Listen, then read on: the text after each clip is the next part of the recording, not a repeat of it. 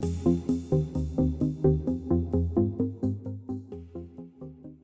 hey, everybody, welcome to ARE Live. I'm Marc Teer, the founder of Black Spectacles. And during ARE Live today, we're going to be joined by Mr. Mark Bailey, one of our wonderful virtual workshop coaches. And he's going to run through an exercise from our virtual workshops. Uh, he's going to go through uh, PPD, selecting rated assemblies based on building type, site, and life safety exercise. That's a mouthful and surely going to be a lot of fun. This is going to be a great opportunity to see how hands on um, and in depth the virtual workshops are. Uh, so that's what's on the uh, the docket for today. A quick mention: uh, it is February of 2021. A quick mention about NCARB and Prometric. The ARE is online. Uh, you can now test uh, both online and in person. And there have been some updates to the exam, but the content's the same. Uh, so they basically reduced the number of questions. they added some breaks and things like that. So if you're not aware of those changes, in fact, I think they call it ARE 5.1 now. Um, uh, make sure you uh, check out the updated details. Also, because they made some adjustments to the exam, um, they had to update the the cut scores for all the divisions, which they've done. That's all done, and now they're basically kind of cooking with gas. All the score reports are released. Candidates basically just like you used to. Uh, now, when you take the test, you get your um, sort of anticipated whether you you know fail or, or, whether you're likely to fail or likely to pass um, and then you get your results uh, in two to three days. So uh, we just shared a link in the chat for you to visit NCARB's site for all the details. Uh, so make sure that you uh, you check that out. Uh, for those of you who are new to joining us or new to Black Spectacles and joining us for the first time, Black Spectacles is the first ever NCARB approved test prep provider for all six of the ARE divisions. We offer comprehensive test prep for the ARE with video lectures, practice exams, flashcards, and virtual workshops, which of course you're going to get a sample of today. And it's all available online with either memberships for individual architects or firms or AIA chapters. There is something uh, interesting that I think you guys might want to know. Uh, we've kicked off 2021 by launching our Pass the ARE guarantee, uh, which, um, you know, the idea is that we're so confident that if you use our expert membership to the fullest, that you'll pass the ARE and we're putting our money where our mouth is.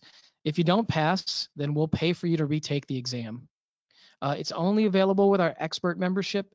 In our expert membership, that's the only membership that you can get the virtual workshops in, which of course is what Mike uh, uh Mark is going to be uh, sharing with all of us today. So I want to let you guys know about that. To read more about the guarantee and our individual memberships and and so on, you can go to blackspectacles.com slash ARE dash five dash exam dash prep uh, which is a link that we just put in the chat box.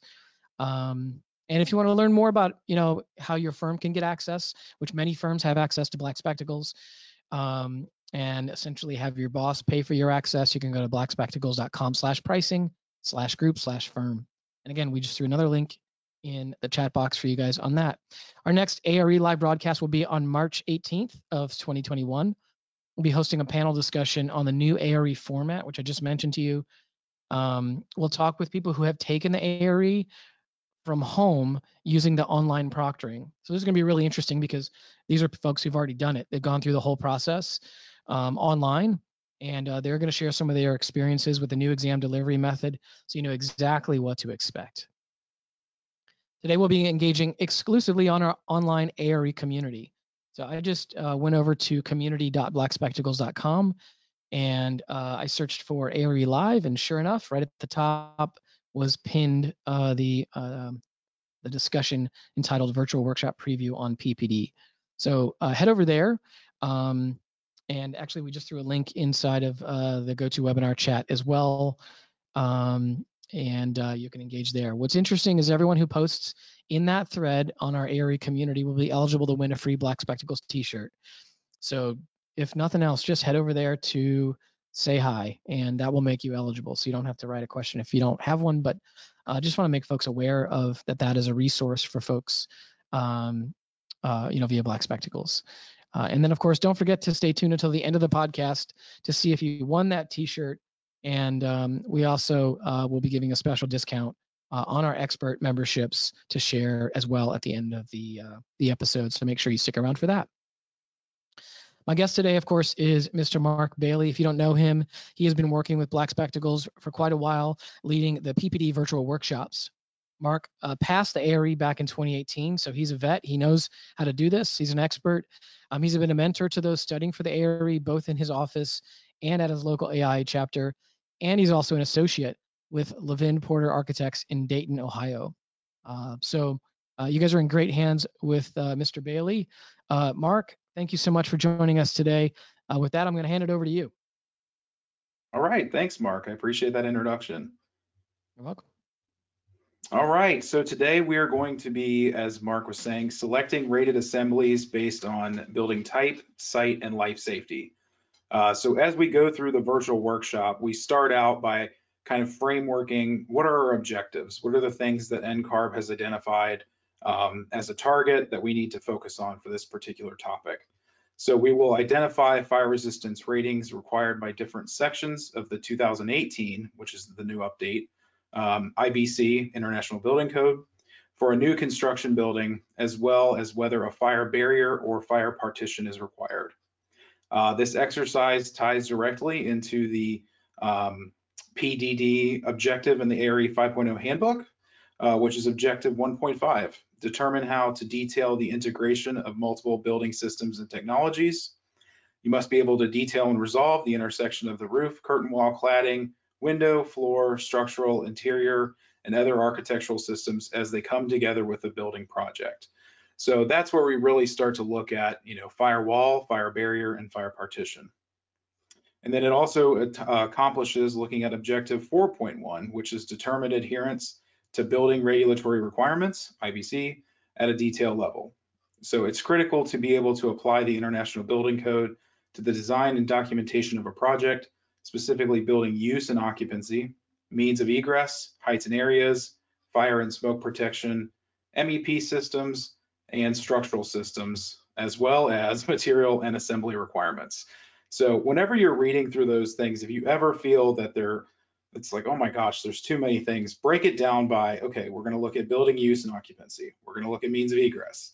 Then we'll get into heights and areas, also fire and smoke protection, you know, just kind of bullet point those important things that matter because then you'll really be able to dissect, you know, not only a question, but what you actually are looking at in the NCARB reference manual.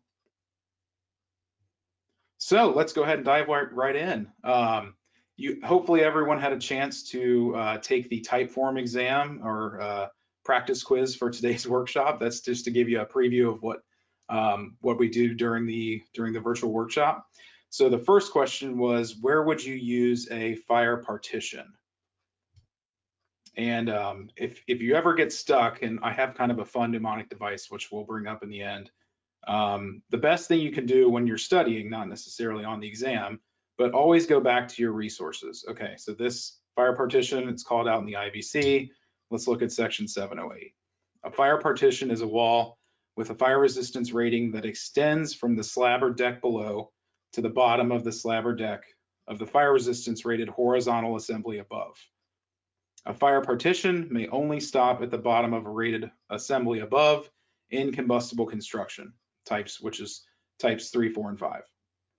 Um, fire partitions are also used at separation walls, walls separating tenant spaces in covered or open mall buildings, corridor walls, elevator lobby separation, and egress balconies. So if you look at the question and then go through, you know, based on those definitions, where would you use a fire partition? Keyword being partition.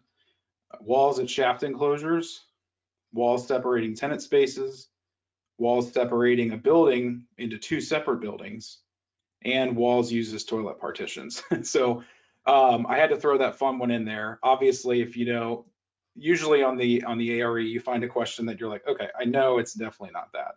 So you can go ahead and eliminate one. Um, and then if you get down to it, as we saw in the definition above, the correct answer is B, wall separating tenant spaces. So that's where they come into play um, when it comes to a fire partition. Now, walls at shaft enclosures, that would be where you use a fire barrier. So keep that in the back of your head as we move forward. Uh, walls separating a building into two separate buildings. Okay, that's that would be a firewall. That's our most stringent requirement. So this question was was interesting because it was looking at, okay, all three types are defined here, and then they threw a curveball for the fourth one. So that's a fire partition. Then let's let's look at what is a fire barrier and where would you use it. Go to section 707. So we're working kind of our way backwards in the code just slightly. A fire barrier is a wall with a fire resistance rating that extends from the slab or deck below to the bottom of the slab or deck above. So immediately we know something is missing from a fire barrier that was listed in a fire partition. This horizontal assembly above is no longer applicable. So we can't have a lid or a box within a box as we commonly, you know, refer to a, a rated room. This actually has to go all the way to the slab or deck above in all instances. Partition, you can also have that in some instances, but a fire barrier must extend to that slab or deck above. So we've got to separate the floor. Um, fire barriers are used at shaft enclosures, interior exit stairways and ramps, enclosures for exit access stairways, exit passageways, horizontal exits, atriums. Okay, we see a common theme here. We're talking about egress requirements. Um, same thing with incidental uses, control areas, separated occupancy, and fire areas. So based upon all those things, we're, we're down to the question again. Where would you use a fire barrier? Walls at exit passageways, walls at egress balconies, walls at separated occupancies, both A and C, both A and B. So whenever you come upon this type of a question, what I always did is try to figure out what can I eliminate from what I know. And since we just read on the previous one that egress balconies are an example of a fire partition, we can eliminate that as an option. So then walls that exit passageways. Okay, that was just mentioned above. So we can use that. Walls that separated occupancies. Uh, we also saw that above. So we can we can use that. So therefore the correct answer is both A and C. So these questions are, we use these as a framework at the beginning of the workshop to really get the juices flowing. I mean, we want to, this is going to be our topic today. You know, we're going in deep to the, the virtual workshop. We want to really talk about it um, and get the concept straight because it is a lot to get your head around when you're going going through and looking at the, you know, the overall concepts of everything. The framework is important. Okay, finally, where's the firewall? So if we look at 706, firewall consists of either two structurally independent walls that allow for collapse in the event of a fire on either side of the wall without affecting the other side of the wall. By using a firewall, the building is effectively split into two buildings. The firewall extends from the slab of foundation on the bottom floor all the way through the roof and stops a minimum of 18 inches above the roof. The firewall is also required to run from the exterior wall to exterior wall. So firewalls are used to separate a single building into two separate buildings. That's pretty much the main use that they're ever used for because um, they're the they're the most stringent requirement when it comes to a fire barrier, a fire partition, and a firewall of those three. So which wall section applies to the use of a firewall? A wall that extends from the slab or deck below to the bottom of the slab or deck above. A wall that extends from a slab through the roof and stops a minimum of 12 inches same thing, stops a minimum of 18 inches above the roof. And then finally, wall extends from slab to the bottom of the rated horizontal assembly above. Well, we just talked about that, so we know that's a fire partition. And then if we go back and look at question A, we know we also just talked about that, that's a, that's a fire barrier. So we're automatically kind of down to these two. And usually sometimes questions on the exam are, are pretty close where it's just one character or you know one in this case measurement apart. And if we go back to our definition we got 18 inches. We know that has to be a minimum according to the IBC so that really are those three questions are to set the framework for for the virtual workshop. And that's kind of um, you know that's what you need to have as as a basis of understanding um, before we really dig into where we're at now which is the scenario portion so um, for the rest of the uh, I guess the rest of the questions we'll encounter, keep this scenario in mind, the same way you would approach a case study on the exam. So you're gonna have this, you're gonna read through it. You wanna make sure you highlight or call out, you know, particular terms that you believe will be of use for you. So let's read through it together.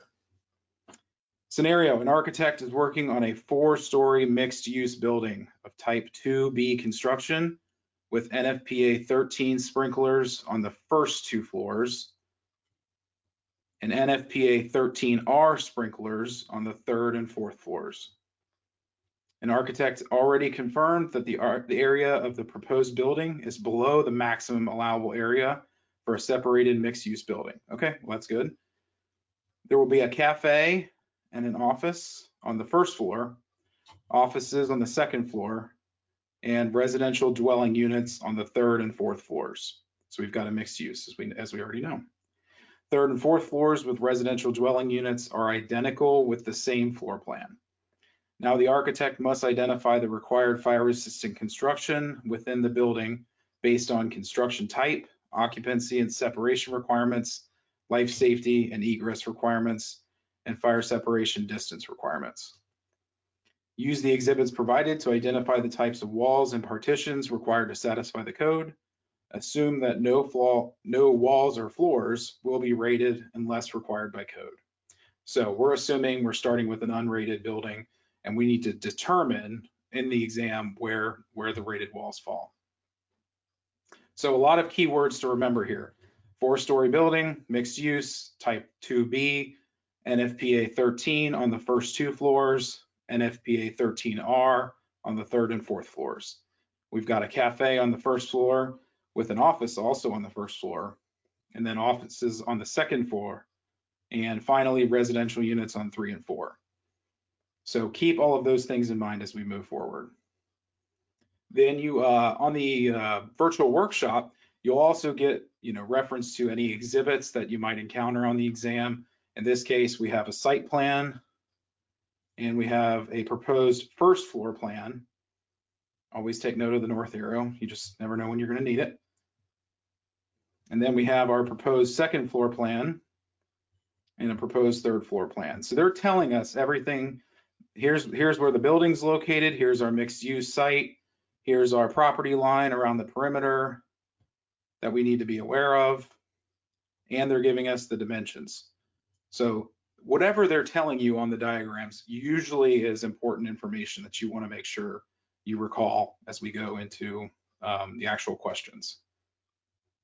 And then if we go back to the first floor, there's our A2, um, A2 occupancy for the cafe and our office. There's our second floor office and then our residential units on three and four. Okay, Next question. Refer to the site plan and the floor plans to identify the exterior wall fire resistance in hours for the following walls. Okay, so we need to look at the site plan and the floor plans to identify the exterior wall fire resistance rating. So when you're when you're approaching a question like this on the exam, um, you're going to find that you know these diagrams have information on them that directly relate back to a code passage. So the first thing if, if you have the code memorized, you know, I, I certainly don't. I don't think anybody has the code memorized, but you want to be familiar with where you approximately should go. And you'll be given those references, but the more you familiarize yourself with the table of contents um, and just the general layout, the more comfortable and confident you will feel on the exam actually going through these, these questions. Okay, so uh, we would want to look at table 602. So table 602 is deciding the fire resistance rating requirements for exterior walls based on fire separation distance. So that's the distance between the building footprint and the property line. If we go back, we can see a little bit closer. We have three feet, 10 foot six, 15 feet, and 25 feet.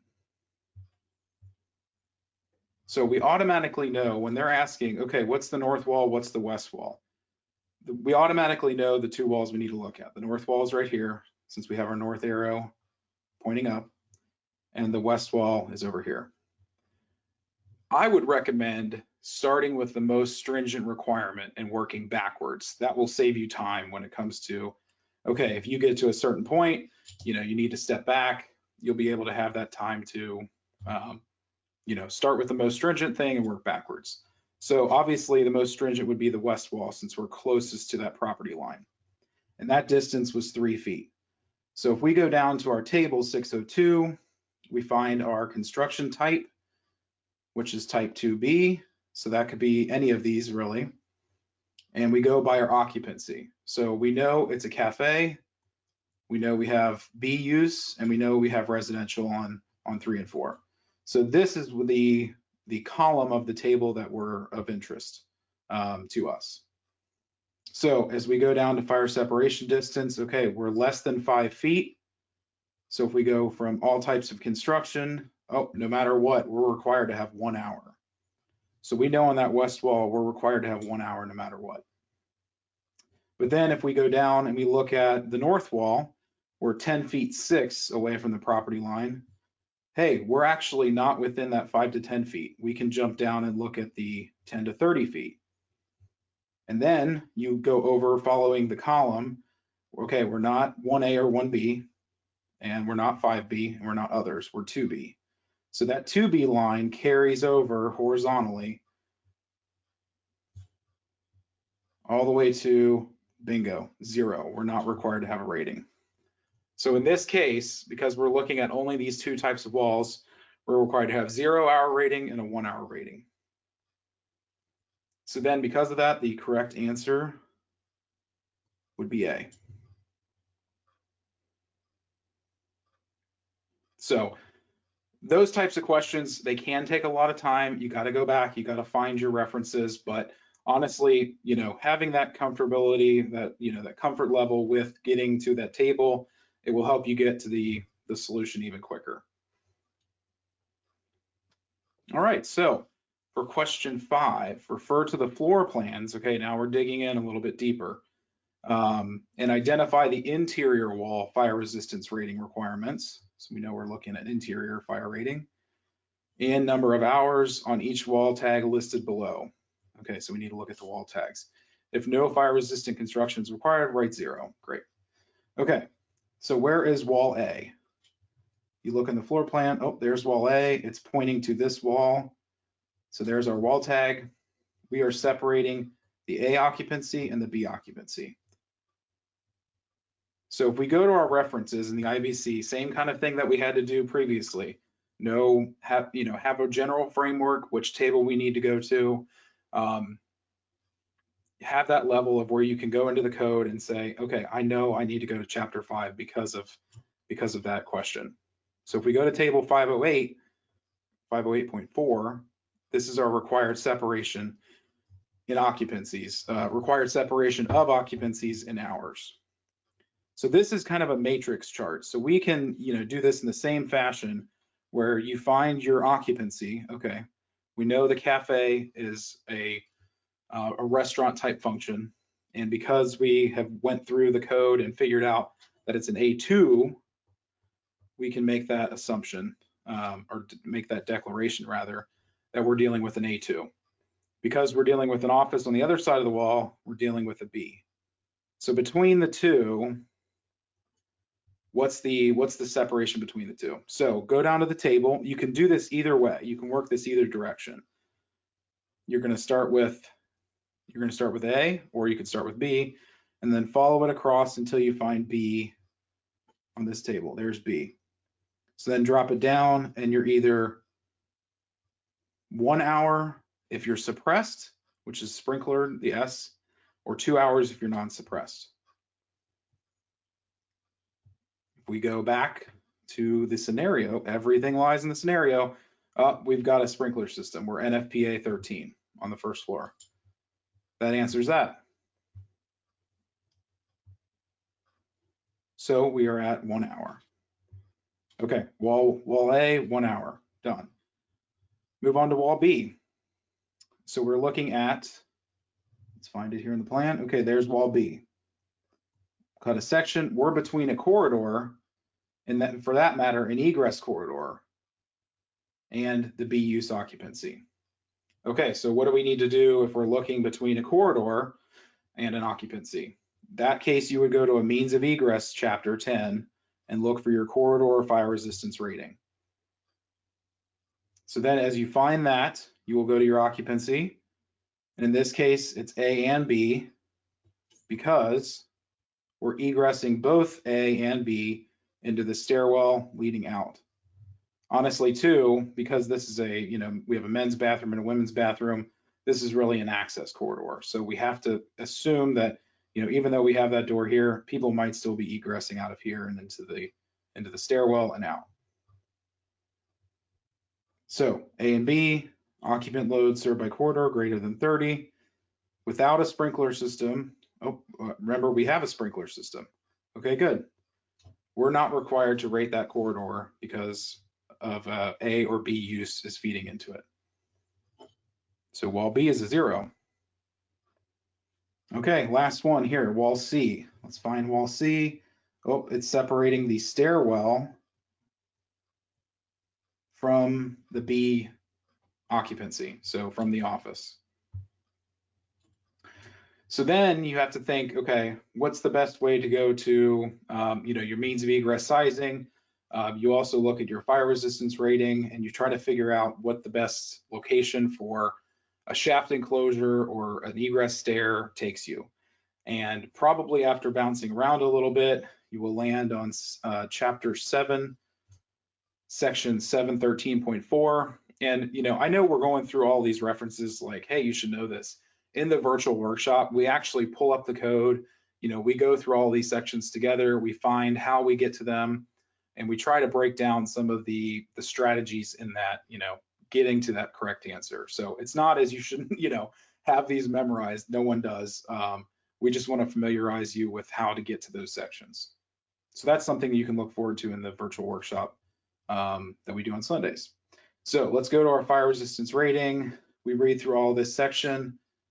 Shaft enclosures shall have a fire resistance rating of not less than two hours where connecting four stories or more. There's our answer. We have four stories because in the code or in the um, scenario we were talking about, um, the residential units on the set on the third and fourth floor. So we can't go any less than two hours. So that has to be at least two. So then if we go through, our best answer then is B, because we're looking at wall A as one hour, wall B is zero hours, wall C is two hours.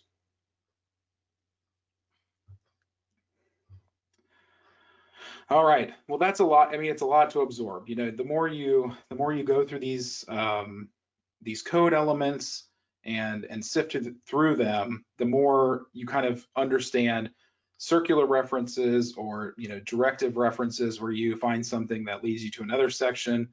Um, and the best thing that you can approach all of these you know more intense types of questions with, like we just dealt with number four and number five, is to have that have that ready to go, have that confidence to just bounce around as you need to on the exam treat it as if you know you're solving a problem in the office. It's no different.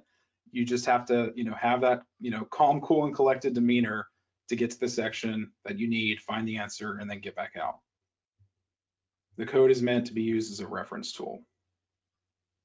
Hey mark i got a, a thought that i wanted to share with you or share with sure. the group. Um, uh, because we're doing this uh, particular lesson here as a part of ARE Live, it's not so much of an interactive kind of experience. But if you're thinking about the actual virtual workshop experience, just so everybody knows the way it works is uh, that Mark would actually issue this, let's say this lesson uh, to you and, and basically group you into a small group of three to four people. And then you guys would work on solving the questions in the scenario uh, on your own uh, as a as a you know four person group. And then after about you know 10 or 15 minutes, uh, the uh, you know the uh, whatever they call them the um, what they call the breakout rooms are closed, and then folks can uh, can basically join the full session where Mark basically walks through how he would solve it. And so what's kind of cool about that is that you know you've already kind of worked with a couple people, try to come up with your answers, and then you get to basically watch um, you know, uh, you know, Mark, uh, the the instructor, go through the uh, go through the answers. So it's a really nice kind of interactive experience. Am I, am I describing that right, Mark? You're exactly hitting the nail on the head, and I appreciate you saying that too. Um, the way, and honestly, it's in a way kind of like a study group. I mean, people are getting back together. Um, a lot of these people that join in the in the virtual workshops either communicate on the community or they just know each other right. from past workshops and they jump in the room uh, five minutes early and everyone's like, hey, good to see you. And it's it's really yeah, kind of like a study group. And and we just format it the same the same way Marc said. You know, we do a minute of heads down um, to go through. You know, have 10 minutes or 15 minutes to review the question, and then we come back together and discuss why that's the best answer. So you have a chance to tackle it first, and then we provide you with the reasoning and kind of that justification to know what the best answer should be. So yeah. it's a very interactive, guided process like that, like exactly like Marc was saying. I think also at the end, if I remember correctly, uh, what you guys normally do is you guys then open it up uh, at the end of the session, usually for 15 or so minutes. You open it up so that folks, it's sort of an open Q and A. So even questions that aren't related to the actual lesson, uh, it's an open Q and A. So if you're working on you know this exam PPD and you're stuck on something, you can introduce a totally new question uh, for for for the instructor to answer, or even for the group to answer. Is that how you usually exactly. handle it there, uh, Marc?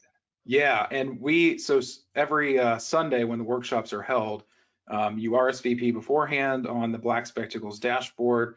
And right below that, there's a place where you can submit questions early. If you are doing research, or you know actually going through the topics that we're going to cover that coming Sunday, we give you a list of all of the recommended Black Spectacles videos to watch as a prerequisite.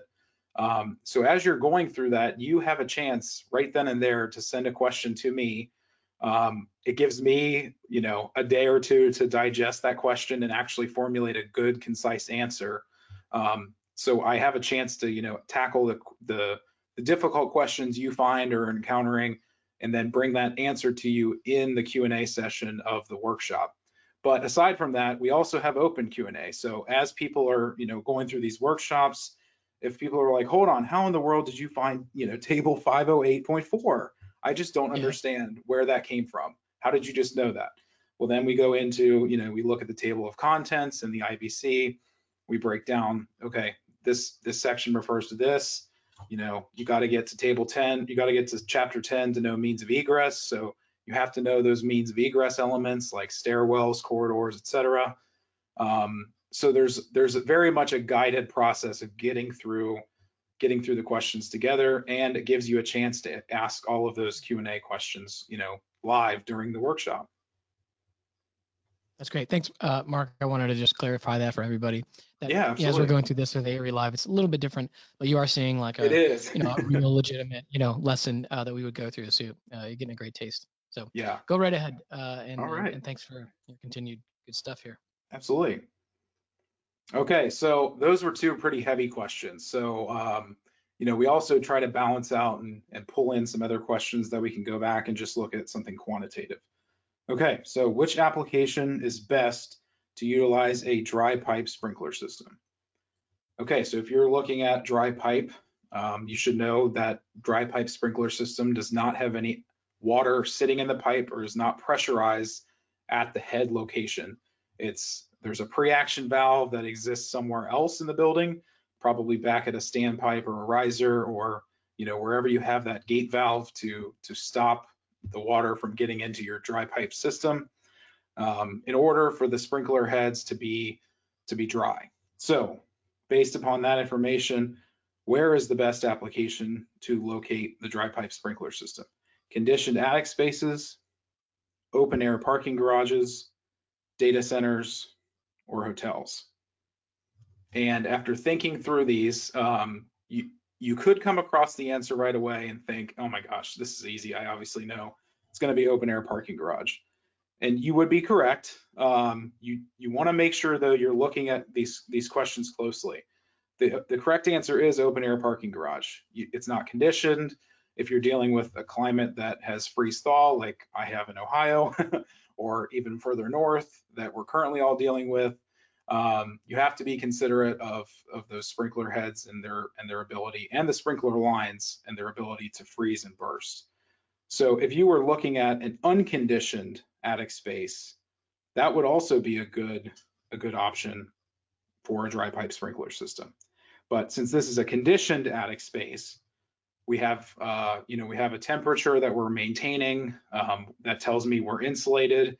We have protection from freezing temp freezing temperatures, so it's really not conditioned attic spaces. Um, when looking at data centers, you know, data centers are a very specific type of, of use. They, they commonly utilize a, a halon gas system or even the newer FM200 compressed gas fire suppression system. Um, they have a, they have a way that they're discharging chemicals in order to protect the equipment that's in the data center. So that would not be a that would not have water as the means of um, suppression. It would be halon gas. And then if you look at the, you know, a hotel component, um, hotels and um, and other kind of residential functions of that nature very commonly utilize wet pipe sprinkler systems.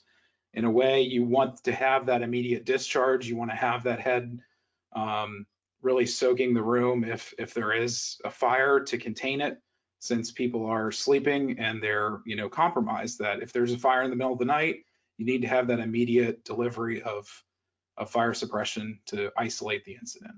So hotels would not be a good instance for a dry pipe sprinkler system. So that's what makes that open air parking garage the best answer. So which material is most commonly specified for a wet pipe sprinkler system inside a conditioned commercial building? Okay, so now we're looking at wet pipe sprinkler system and the actual material that it would be. So is it schedule 40 PVC, schedule 80 PVC, copper, or cast iron? So if we go through these, schedule 40 PVC is commonly utilized for underground wet pipe sprinkler systems um, as the main around the exterior of a building. So if you're familiar, you know, if we look at a section cut here, say we have a building and a foundation and then a floor level inside if we have a, a frost line of like 30 inches, we need to have that fire line be down below that frost line, right? Because we're having active water flowing through it and we need to get into the building. The fire line will probably exist down here, travel under the footing somehow, or maybe even sometimes through the footing, and then penetrate up into the building before it becomes a um, a riser. It would also not take that sharp of a turn. That would be, there would be tons of water, water hammer, and this would need a thrust block like crazy right there. Um, so as it, as it enters into the building, you know, that's that's kind of the the most common use of how a an exterior sprinkler system works. And that system is most commonly either Schedule 40 or Schedule 80 PVC. Um, the reason being, you know, that that material can be in the earth. Uh, it can also be cast iron in some cases, usually old old systems, that, you know, installed in the 50s, 60s, or 70s. Um, I know a lot of the projects that I'm working on have cast iron fire loops, and we're going back and replacing with um, like Schedule 80 PVC just for longevity. Um, copper, on the other hand, if you're looking, is is commonly specified for for water distribution but it's usually for domestic water and you know hot and cold um, distribution into the building. It's not usually used for wet pipe sprinkler systems because it's much more expensive of material. Um, it's also really good to be you know to use for compressed air lines. You can you know solder the connections. You can have a much better joint than you would on on plastic lines when it comes to compressed air and they just they they hold and they last at their connection points really well over time. So copper, eh, not the best option. And then cast iron. Honestly, cast iron is the most common. Um, it's it's generally everywhere you're at. Um, it's it's a uh, durable material which you really want to have for a for a sprinkler system because you know you're if you're dealing with a restaurant like in like in our scenario or a business, you know, you're going to have activity above the ceiling or um, they're going to be there for a, a, long time and need to last and not have their joints fail. So having those actual threaded connections in the cast iron where you're actually able to, you know, seal the pipe with your, you know, your joint is really the best connection for a sprinkler system because you can get that bond unlike you would really get with a plastic, you know, PVC connection that would be probably somewhat like this. And everybody's familiar with, you know, PVC and how they function. Those would butt together. You would glue the joints or use a clamp of some sort. Um, it's commonly used or it's it's sometimes used, but I would say most commonly, as the question stated, the best answer would be cast iron. Okay.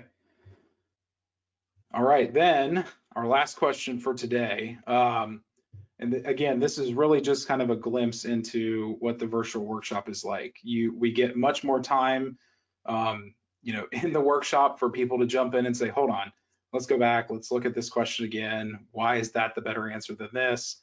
Um, there's a little bit of dialogue that we can have in between these questions too. So which IBC chapter would you need to check to confirm the allowable building height? Okay, that keyword allowable building height.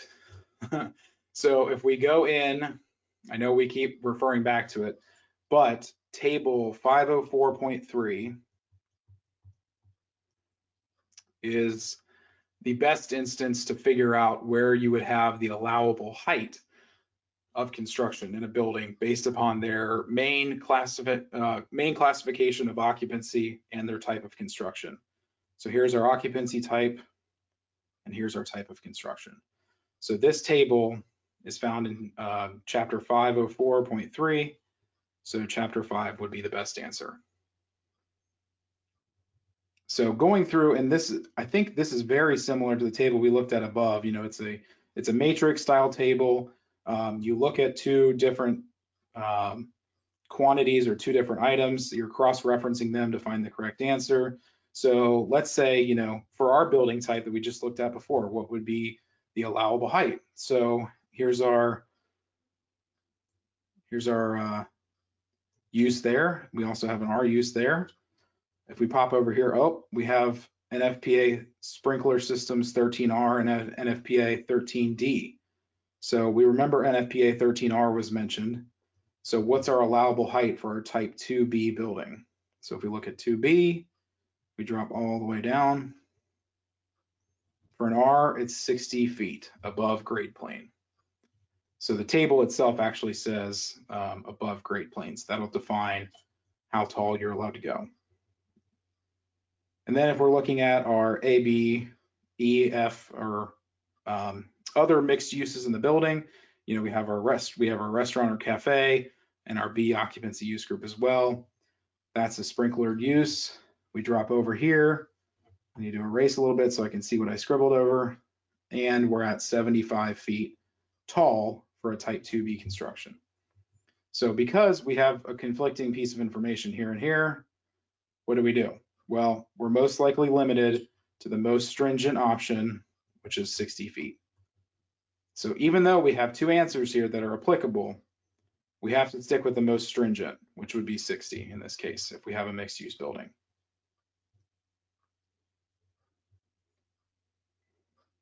Boom. All right. There we go.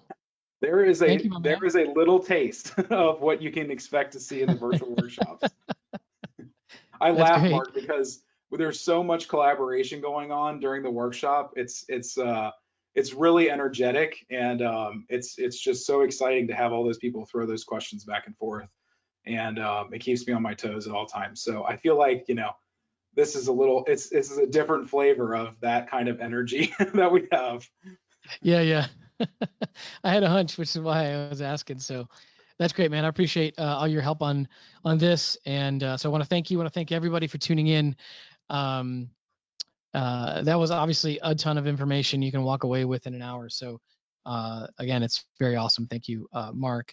As I mentioned to you guys at our next ARE live broadcast on March 18th uh, of 2021, we'll be hosting a panel discussion on the new ARE format. Uh, where we're going to be talking with people who have taken the ARE from home via the online proctoring. So you definitely want to tune in for this one.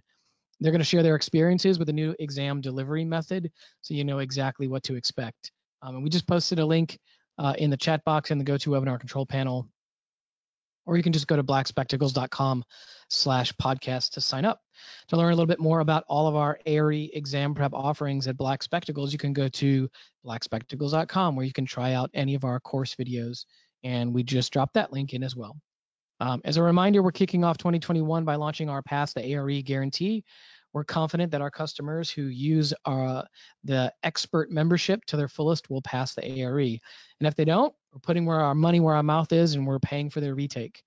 Um, to learn more about how to qualify for the guarantee or to check out our individual memberships to see what kinds of materials we offer, you can go to blackspectacles.com slash ARE5 exam prep. The lucky winner of a Black Spectacles t-shirt uh, t-shirt is Christine. Uh, Christine, we will reach out to you via email to get your size and shipping information. So stay tuned for that. And just a reminder for everybody, if you'd like to be eligible to win a t-shirt, post a question uh, you have about our featured topic in the community during during the next ARE Live.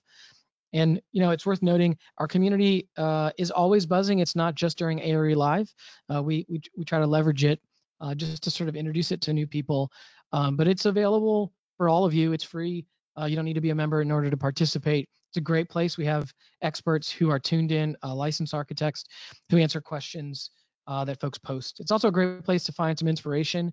Uh, we have lots of folks who post their stories about how they passed, the struggles that they had, and so on and so forth. So it's a great uh, it's a great uh, resource for a lot of a lot of different folks uh, at, all the different stages uh, in on the path to licensure. Now, for those of you who are ready to start studying for the ARE right now, you can use our exclusive coupon code ARE Live Feb 21, uh, which should be on the screen, I think, right now, to get 10% off all our expert memberships, whether one, six, or 12 month. You can use it for any of those memberships. And just keep in mind that you need to use that coupon code before uh, our next ARE Live airs on March 18th of 2021, because that's when it expires. Uh, then finally, tomorrow, we're going to send you an email follow up about today's live broadcast. So please let us know what you think. Share any suggestions that you may have.